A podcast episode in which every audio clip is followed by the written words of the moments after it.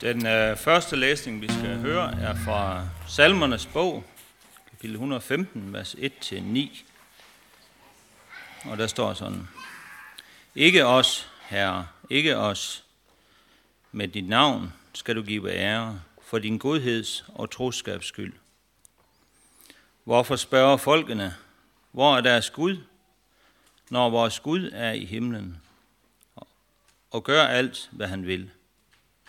Deres gudebilleder af sølv og guld, menneskehænders værk. Nok har de mund, men de kan ikke tale. Nok har de ører, men de kan ikke se. Øjne, men de kan ikke se. Nok har de ører, men de kan ikke høre. Nok har de næse, men de kan ikke lugte. Nok har de hænder, dem kan de ikke føle med. Nok har de fødder, dem kan de ikke gå på. Der er ikke lyd i deres strube. Sådan bliver også de, der har lavet dem. Alle, der stoler på dem. Israel, stol på Herren. Han er deres hjælp og skjold. Og vi fortsætter med at lytte til en beretning fra Matthæus, eller fra Markus evangeliet, kapitel 7. Jesus drog igen bort fra egnen ved Tyrus og kom over Sidon til Galileas sø, midt igennem Decapolis. Og folk kom til ham med en, der var døv og havde svært ved at tale. Og de bad ham om at lægge hånden på ham. Jesus tog ham afsides væk fra skaren, stak sine fingre i hans ører, spyttede og rørte ved hans tunge. Og han så op mod himlen, sukkede og sagde til ham, Efata, det betyder, luk dig op. Og straks lukkede hans ører sig op, og det bånd, der bandt hans tunge, blev løst, og han kunne tale rigtigt.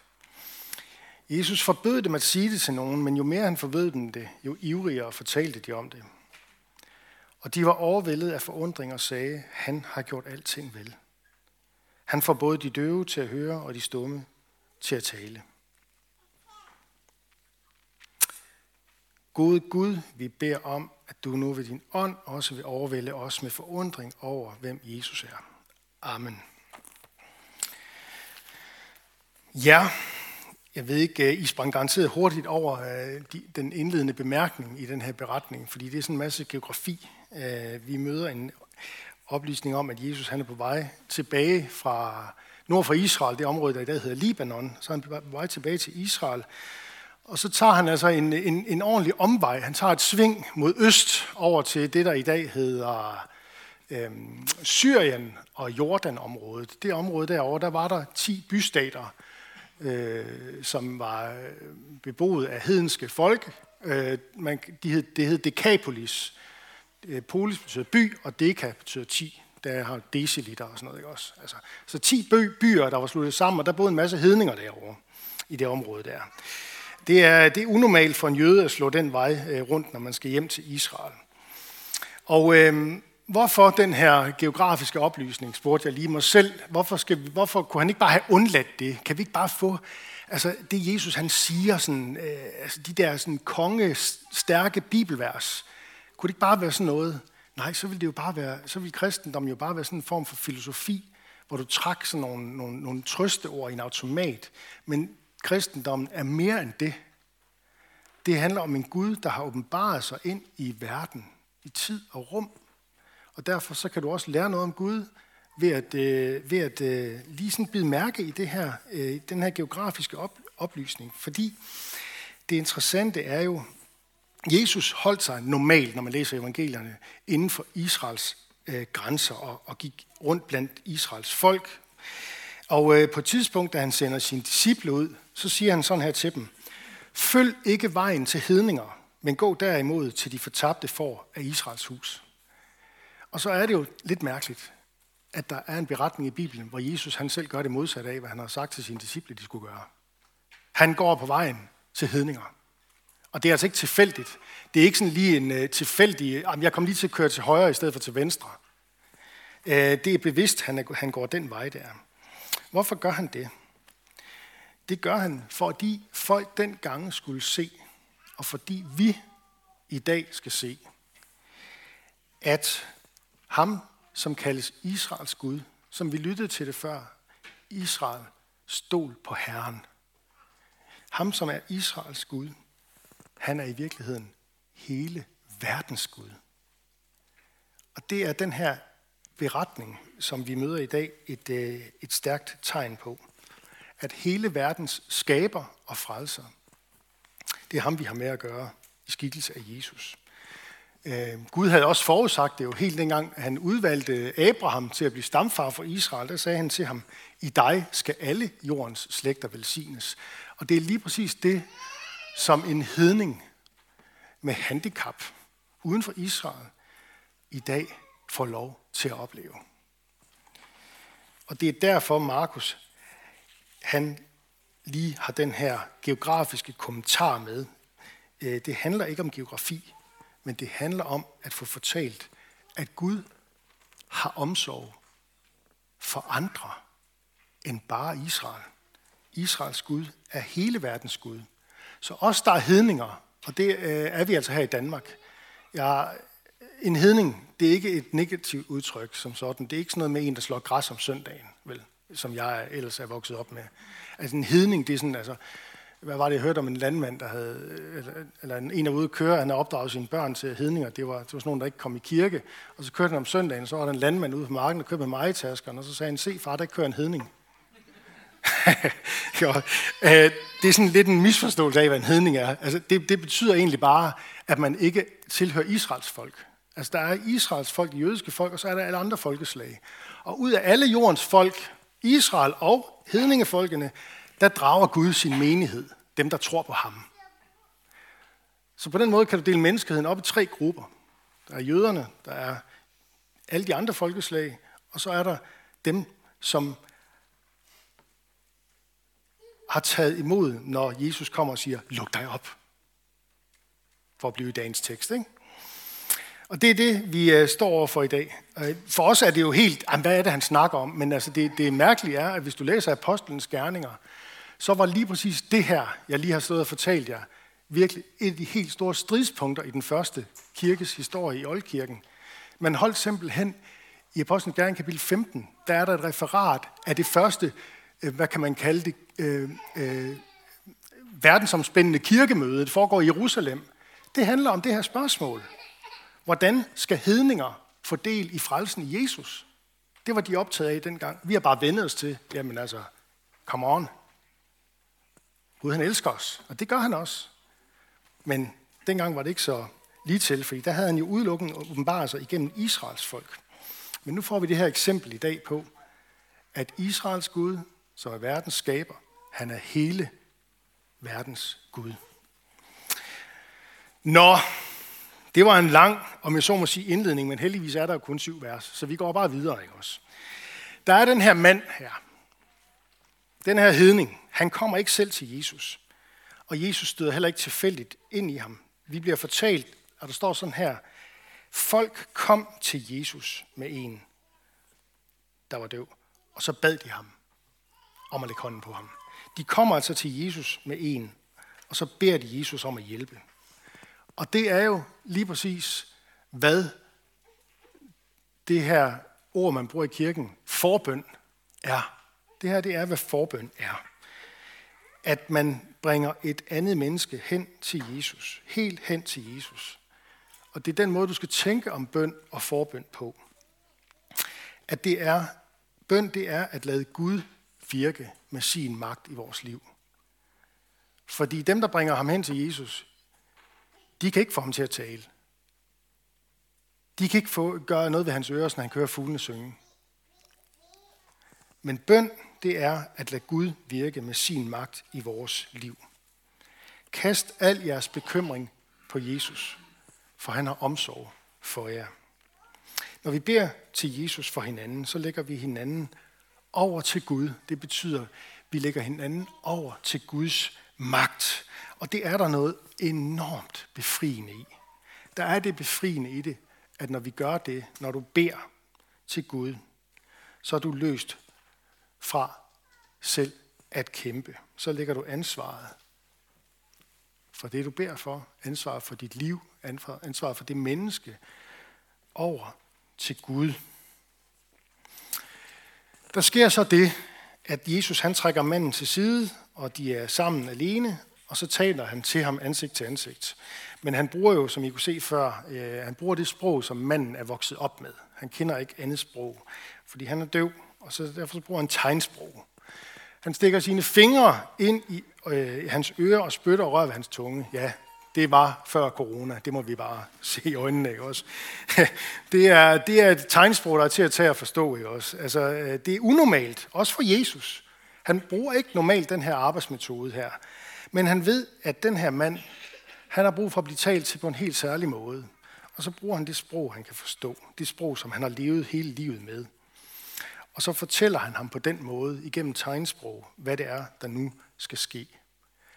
Eller med andre ord, han fortæller ham, nu skal der ske noget med dine ører og med din tunge. Og så befaler Jesus manden at lukke sig op. Luk dig op. Efata. Og øhm, det, der sker, det er, at han fjerner det handicap, som har hvilet som en blokering over hans liv. Han har været, for at tale igen, coronasprog. Så har ham her manden, han har været lukket nede af blokeringer. Øh, og nu er det tid til, at der skal lukkes op igen. Nu er det tid til, om jeg så må sige, en genåbning i hans liv. Ikke også? Nu skal der lukkes op for lyde, for tale, for sang. Jeg kom til at tænke på det der vers i salme 40, hvor der siges om Gud, du lagde i min mund en ny sang, en lovsang til vor Gud. Det får han også lov til at opleve, den mand her, den dag. Det får vi også lov til at gøre her til Guds tjeneste.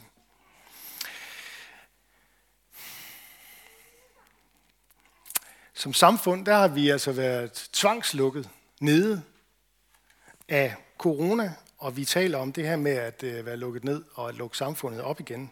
Det vil sige, når vi taler om det sprog med, at vi vil lukke, noget skal lukkes op igen og en genåbning, så taler vi jo om at få vores frihed tilbage. Ikke også? Og det er det, den her mand får. Fordi det, der har bundet ham, de her blokeringer, han har, han har været, øh, han har haft ind over sit liv, øh, har skabt øh, et liv i tvang. Og det Gud ønsker at give os, det er et liv i frihed. Fordi tvang er aldrig af det gode. Tvang skaber frygt og bindinger, som igen skaber uro, som igen skaber bitterhed, og til sidst kan det jo skabe decideret had og vrede, der ikke kan gå væk. Kort sagt, blokeringer kan føre til et klima, hvor til sidst er det sådan, at djævlen rent faktisk kan bruge det til at holde os fast i angst.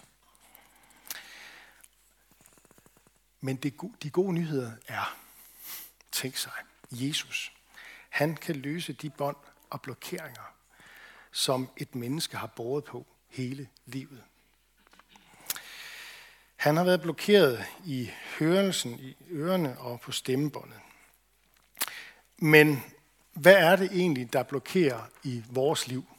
Det tror jeg, at sådan en beretning som det her også, øh, uden at begå vold på den, tværtimod er det nok øh, en af grundene til, at den også er med i Markus. Det er fordi, at os, der lytter til den, skal, skal få den tanke. Kan vide, om Jesus også kunne tage sig af nogle af de blokeringer, jeg har i mit liv. Nu kan det være, at du slet ikke lige sådan har tænkt over blokeringer. Hvad snakker du om? Det er jo fest og farver, der er ud af.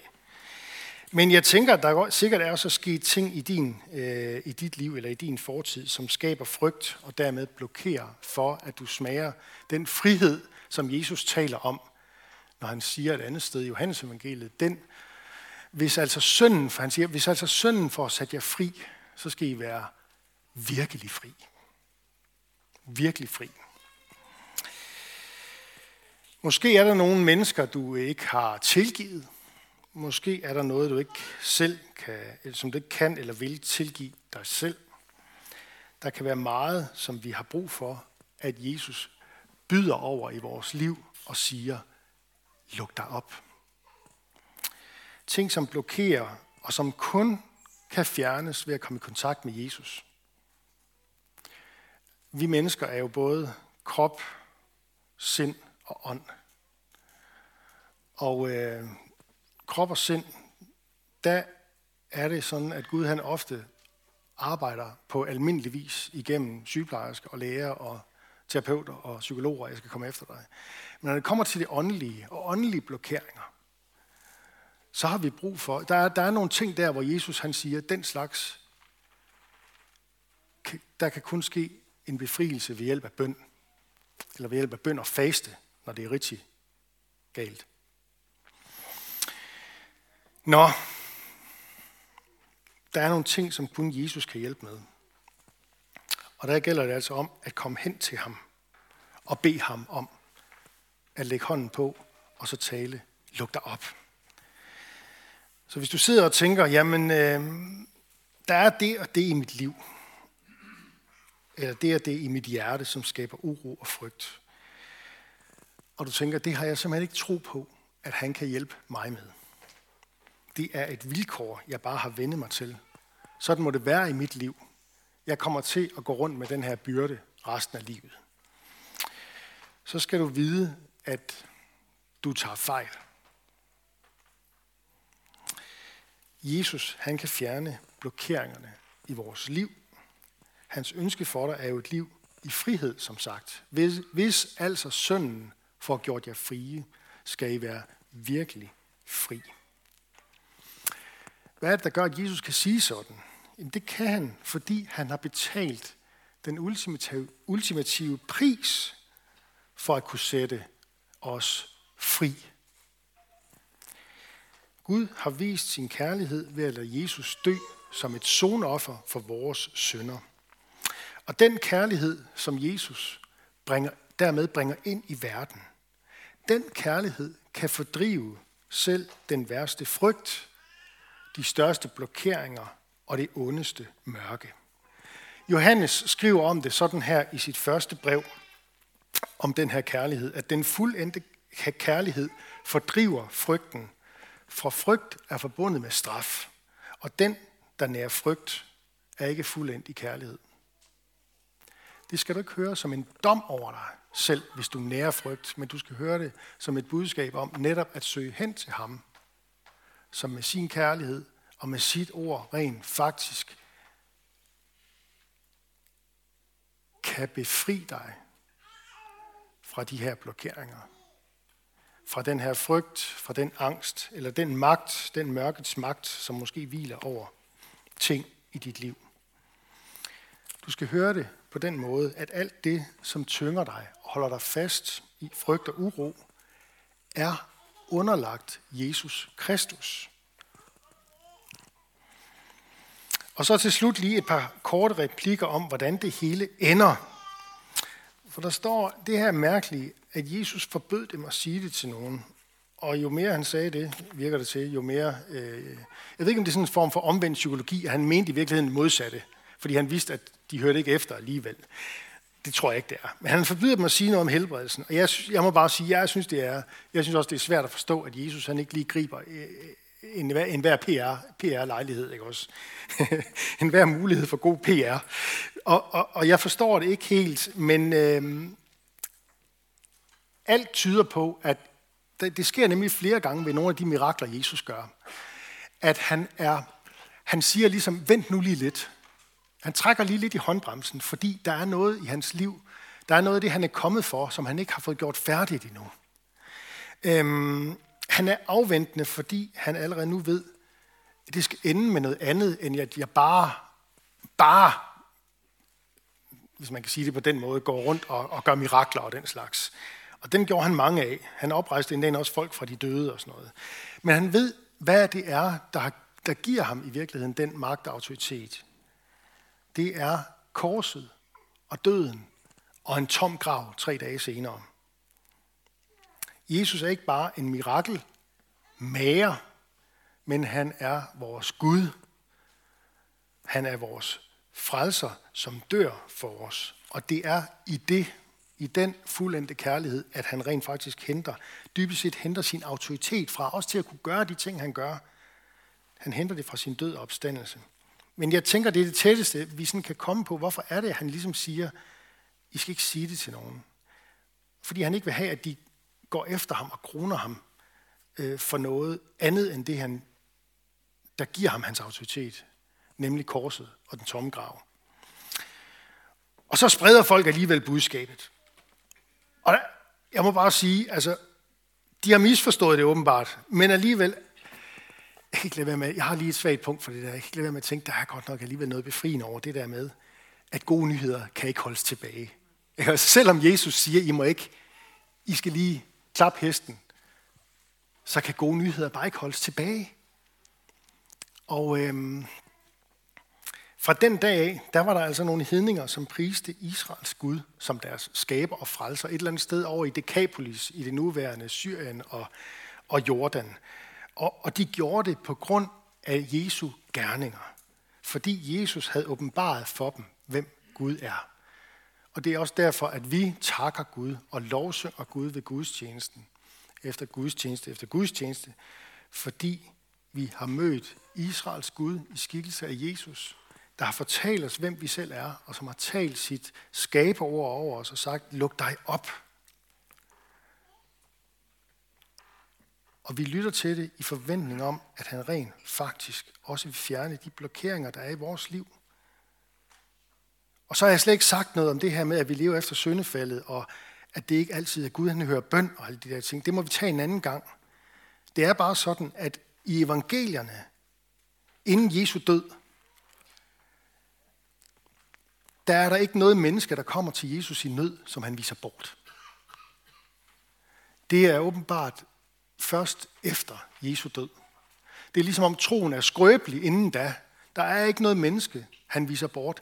Men efter hans død opstandelse, der har vi jo et eksempel på Paulus, der får givet en, øh, en, en, en øh, hvad er det, han siger, en, en engel fra Satan øh, øh, til at slå ham i ansigtet og så videre. Og han beder til Gud tre gange om, at Gud må fjerne den, men det gør Gud ikke. Og så lærer han at være afhængig af Guds magt i det der. Men han, han får jo først et nej. Men det er altså noget, der hører til i den tid, vi lever i nu. Men vi kan jo være sikre på, som kristne, at når vi beder om bøn, der er i overensstemmelse med Guds vilje, så vil han opfylde den for os. Måske ikke nu i tiden, men så i hvert fald, når Jesus kommer igen og gør alting nyt. Vi har helbredelsen, og vi har den garanteret af ham, som kommer for at gøre alting nyt. Lad os bede sammen. Gud, Jesus, du har gjort alle ting vel. Det sagde de overvældet af forundring oven på den her, øh, oven på den her øh, helbredelse af, af manden, der var stum og døv. Du har gjort alting vel. Du har fået både de døve til at høre og de stumme til at tale. Og det er bare en lille del af alt det, som du virker i verden. Tak fordi du kommer og genopretter det, der er gået i stykker. At uh, ligesom i, i begyndelsen, da alting blev skabt, og Gud så, at det var godt, og han så, at det var godt, så er det også det, vi ser, når vi ser på dig, Jesus, og hvad du er, og hvad du gør for mennesker. Så ser vi det godt. Vi ser, at du gør alting vel. Og vi møder dig i tiltro til, at du også gør alting nyt, og en dag kommer og genopretter alt ondt her i verden. Al uretfærdighed. At alle mennesker skal se, at du er verdens frelser, der har gjort op med synden og døden og djævlen. Vi takker dig for fællesskabet omkring Guds tjenesten. Tak fordi vi kan mødes i frihed og tilbe dig. Vi beder for menighedens, menighedens børn, både de fødte og de ufødte. Beskærm du dem og lad dem få lov at vokse op i tro på dig. Vi beder for menighedens konfirmander, der lige er startet op. Lad dem vokse i tillid til dig i løbet af året, der kommer nu. Vi beder for ægteskaberne og de, som lever alene, Giv os din kraft over vores liv. Vi beder for Skærn by og omegn, at du, Jesus, må blive kendt, troet, elsket og efterfulgt. Vi beder for Niels Jørgen Fogh, menighedens vejleder, velsign ham i hans tjeneste. Vi beder om, at du vil være nær hos alle, der er ramt af sorg, sygdom og lidelse. Giv os mod til at være til stede og visdom til at lindre smerten hos hinanden. Og også stillhed til at lytte til dig, så vi kan høre dit luk dig op ind i vores liv. Vi vil være stille et øjeblik og bede en bøn for et menneske eller en situation, der har brug for Guds hjælp.